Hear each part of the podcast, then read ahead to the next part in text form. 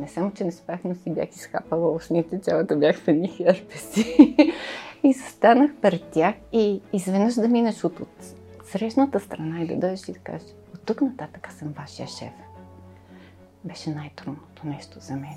Правилно работещите менеджери, успешните менеджери са успешни за компанията, а не за себе си. Поликомп понякога дори звучи като военизирана структура, но тя е по-скоро семейна структура. Ние сме този дистрибутор, който налага стандартите за дистрибуция в България.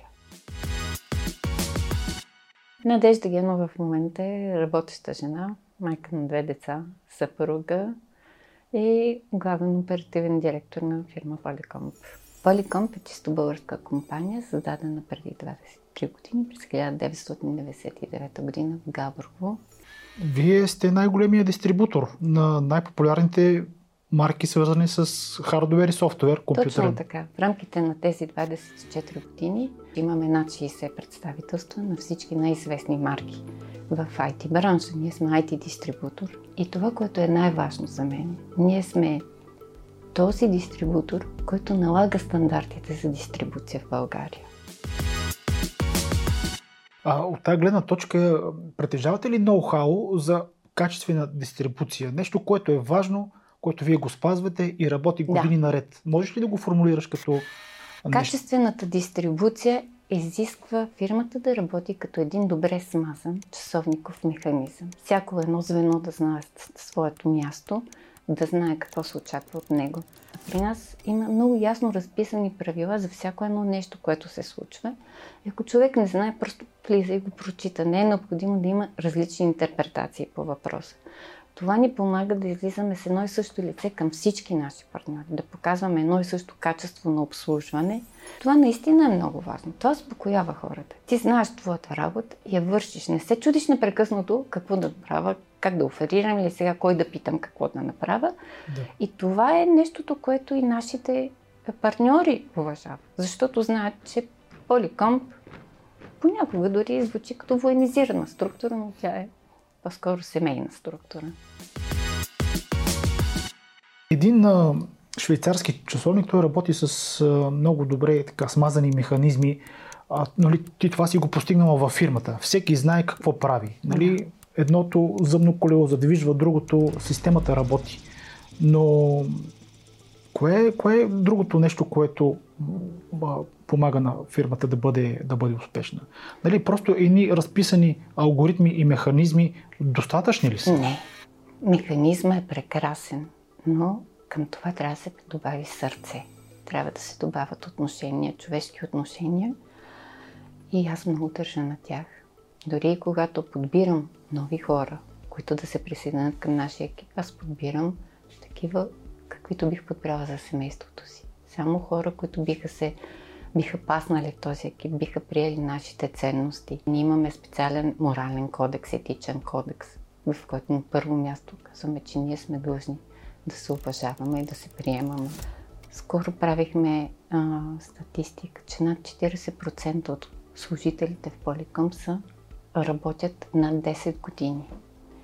Може би около 15% работят над 20 години в фирмата. Така че да, това е добавката към механизма, добавката в нашата специална рецепта, наречена Поликомп. На първа среща ли с потенциален служител му казваш правилото за трите срещи, че нали, с теб ще имам а, три срещи, а ако има трета, всъщност това ще Не, е нашата е... последна среща. Това е по-скоро, това е мое правило, което им казвам при първо провинение. При първото провинение. да, наистина а, смятам, че трябва човек да е честен с хората, които управлява. Не бива да се крие от тях. Трябва да може да води трудните разговори. И не трябва да си казва, ох, сега този е направил еди какво си, ма да, ще си замълча, защото не ми се води труден разговор. Важно да се водят трудни, трудните разговори. Да им Срещам се с тях, правим забележка, казвам им какво очаквам, какво не са направили, къде сме се разминали. Първият път им го казвам приятелски, втория път им го казвам като забележка. ми съм им казала, ако те викна трети път по същия повод, той ще е последен. Това е мое лично правило. Това е правило, което ме кара да се чувствам спокойна, защото и аз не изпадам в стресова ситуация, както казах, правилата за служителите. И аз имам правила. Кой беше най-трудният момент по този път? Най-трудният момент за мен беше момента, в който от служител и заместник директор, аз трябваше да се изправя при тях и да кажа, аз съм вече вашия шеф. Бях в почивка на море, когато ми се обадиха и ми казаха, достатъчно време те чакахме да се съгласиш, връщаш си поемаш компанията. Една седмица не спах.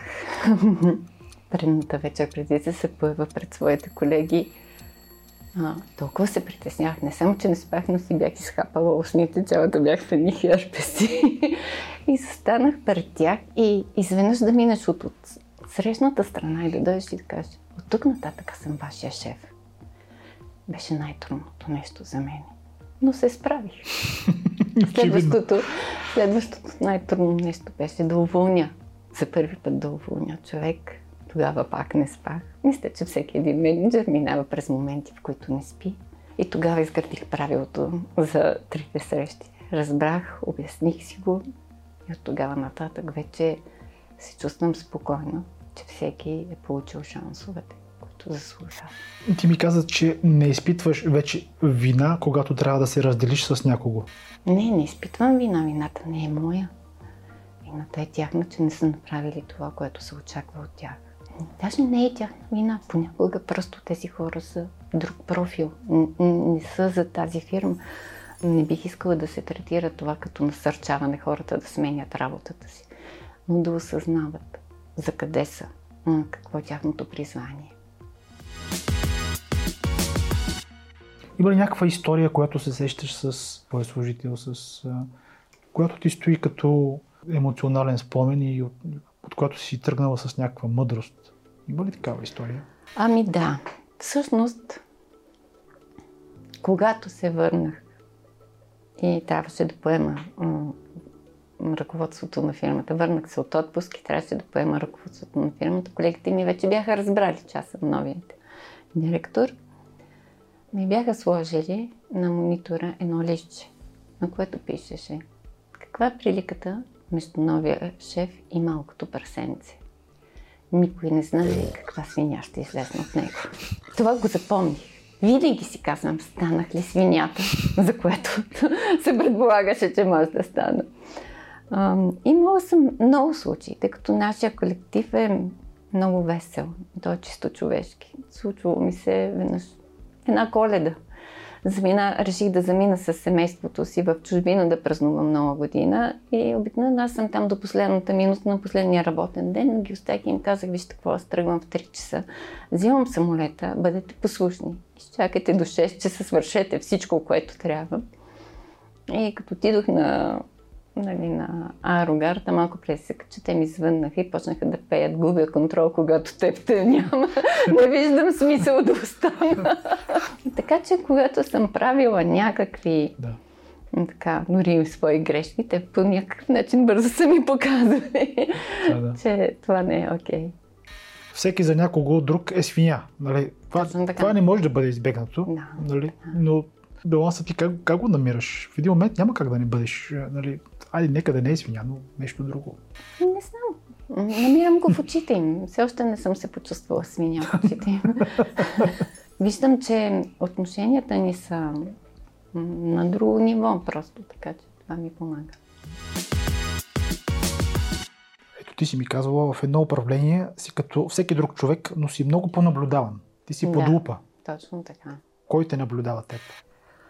Ами всеки един служител ме наблюдава, всеки един партньор ме наблюдава. А, нямаш право на грешки. Когато си менеджер, ти нямаш право на грешки, защото всеки един ще ги види през, своята, през своя мироград, през своя различен поглед. Възможно ли е да няма грешки? Не е възможно да няма грешки. Всеки един човек греши. И аз съм правила грешки. Но винаги съм се опитвала да ги осъзнавам и най-вече да се извинявам. смятам, че когато един човек греши, той трябва да се извини, независимо дали е менеджер или е Господ Бог. Ако трябва да напишеш книга с, с менеджерски правила или пък лидерски, нали, дума, който ти не харесваш, да. колко глави би имало и кои биха били първите три? Първата е разбери кой си. Разбери себе си. Намери себе си.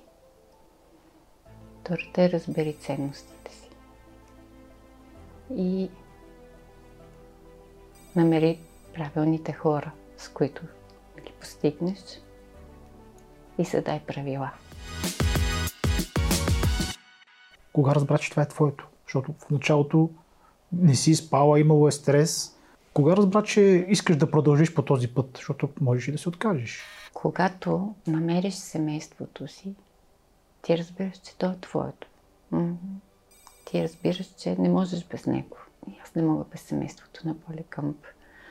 А, както някой казва, ти си вградила сянката си под нашата сграда. Така че, така е, аз съм вградила всичко от себе си в Поликомп, то е моето трето дете. Сега, замисляйки се, като ми ставаш въпрос, аз всяка сутрин ставам, бързам и отивам първа в офиса. Обикновено. Много години съм била винаги първа. Това означава, че аз искам да се появя там и че това ми харесва. Защото е яко, нали така?